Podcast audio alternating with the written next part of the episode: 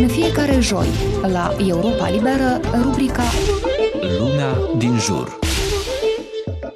La sfârșitul săptămânii trecute, zeci de studenți ruși și belaruși, înmatriculați la universități cunoscute din Praga, au organizat o manifestație al cărei mesaj a fost Studenții nu sunt un pericol.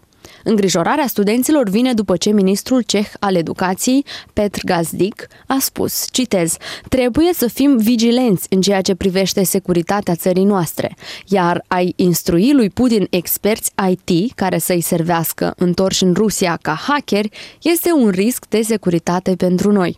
Închei citatul. În ultima perioadă, mai multe universități cehe au anunțat că studenților originari din Rusia și Belarus ar putea să li se interzică accesul la anumite specializări, considerate de importanță majoră din cadrul facultăților. Sunt 10 sau 15 specializări pe care nu le poți studia dacă ești student rus sau belarus. Guvernului ceh este frică de faptul că studenții ruși și belaruși se vor întoarce acasă și vor ajuta regimul datorită cunoștințelor obținute aici. Majoritatea studenților care locuiesc și învață aici nu planifică să se întoarcă acasă. Pentru majoritatea, viza de student este o modalitate de a evada din țară pentru a locui în Europa.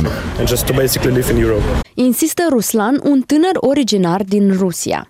Ruslan spune că la sfârșitul acestui an academic urmează să susțină examenul de limbă cehă, după ce a învățat o vreme de un an înainte de a trece la studiul propriu-zis. El a venit la Praga pentru a studia chimia, Însă, dacă acest lucru nu va fi posibil, va trebui, spune el, fie să-și aleagă o altă specializare, fie să renunțe la studii și să-și găsească un job temporar. Opțiunea de a reveni în Rusia pentru el este exclusă. Sunt originară din Sankt Petersburg. Am venit aici ca să studiez programare, dar acum mă tem că nu voi putea continua studiile, deoarece guvernul ceh consideră că sunt un pericol. Vrem să le arătăm celor din guvern că noi, studenții ruși și beloruși, nu suntem un pericol. Noi nu suntem de acord cu ceea ce face Putin și guvernul rus. Am plecat de acolo exact din acest motiv. Spune Ana, o altă tânără aflată într-o situație similară. Pe lângă studenții ruși și belaruși, la manifestație au venit și studenți ucraineni, cehi și kazahi. Pe pancartele acestora puteai citi mesaje ca Vrem să învățăm, nu vrem să luptăm, nu războiului sau nu discriminați studenții ruși și belaruși. În mulțime se puteau vedea steagurile Ucrainei, Cehiei, steagul alb-roșu al opoziției din Belarus, ca și steagul antirăzboi. Simplul fapt că țin în mână drapelul antirăzboi alb-albastru, iar o poză cu mine într-o asemenea ipostază ar putea apărea oricând pe internet, dovedește că eu vădit sunt împotriva războiului. Prin definiție, nu pot lucra pentru nicio entitate rusească. Spune Artem, student rus.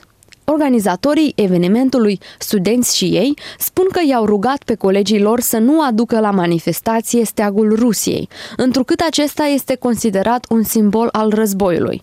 În cadrul evenimentului, mai mulți studenți, inclusiv cehi, au venit în fața mulțimii pentru a transmite un mesaj de încurajare și solidaritate. Am desenat pe pancartă trei asteriscuri, iar mai jos încă cinci. Primele trei înseamnă net din rusă, iar următoarele înlocuiesc cuvântul vaine, adică nu războiului. Eu nu sunt persoana care să vrea să omoare pe cineva sau să facă rău altei țări. Eu doar vreau să-mi trăiesc în liniște viața și să studiez ceea ce mă pasionează spune un alt tânăr din Belarus. Statisticile arată că de la începutul invaziei rusești în Ucraina, universitățile cehe au început să primească un număr tot mai mare de solicitări de înmatriculare. Dar guvernarea de centru-dreapta a început și ea să ia în considerare măsuri pentru limitarea accesului studenților din cele două țări agresoare. Discuțiile sunt departe de a se fi terminat. Universitățile cehe insistă că nu trebuie aplicat principiul vinei colective, dar spun că se vor conduce după deciziile guvernului, odată ce vor fi luate. Nicoleta Stavila pentru Radio Europa Liberă.